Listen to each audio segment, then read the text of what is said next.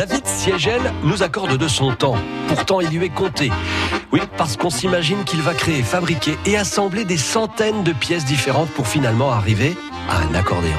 Et moi, je, je compare souvent ça à l'automobile.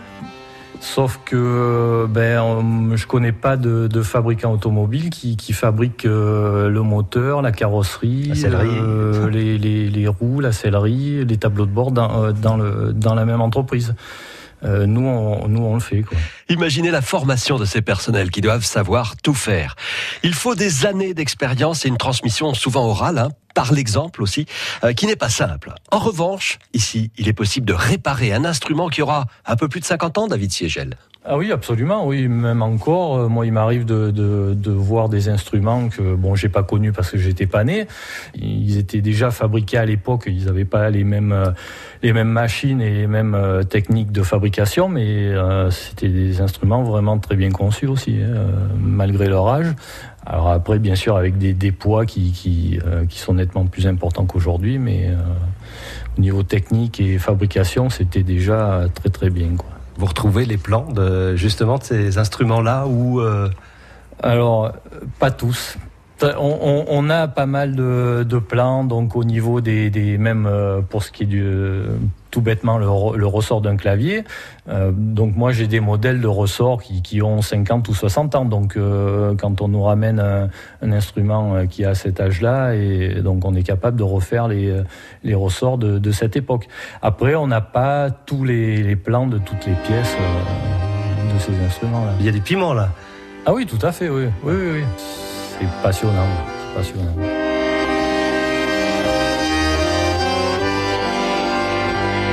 Là, j'ai tout, vraiment tout un tas de, de, pièces qui vont être prédécoupées, donc qui vont nous servir à faire les, registres. Donc, dans toutes ces petites boîtes, on va pouvoir retrouver de, ah, c'est des toutes petites rondelles, voilà, toutes très petites fines. rondelles de 5 dixièmes d'épaisseur avec un trou diamètre 2.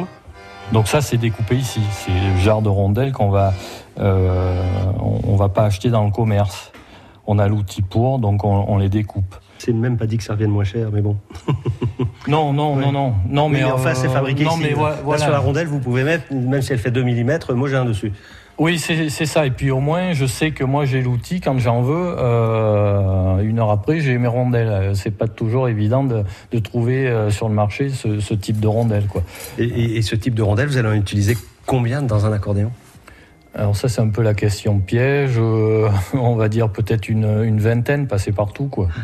Peut-être une vingtaine quoi. Et le bonheur pour un musicien professionnel comme Sébastien Farge, c'est à quelques kilomètres de chez soi, se voir fabriquer son outil de travail. C'est un privilège pour nous.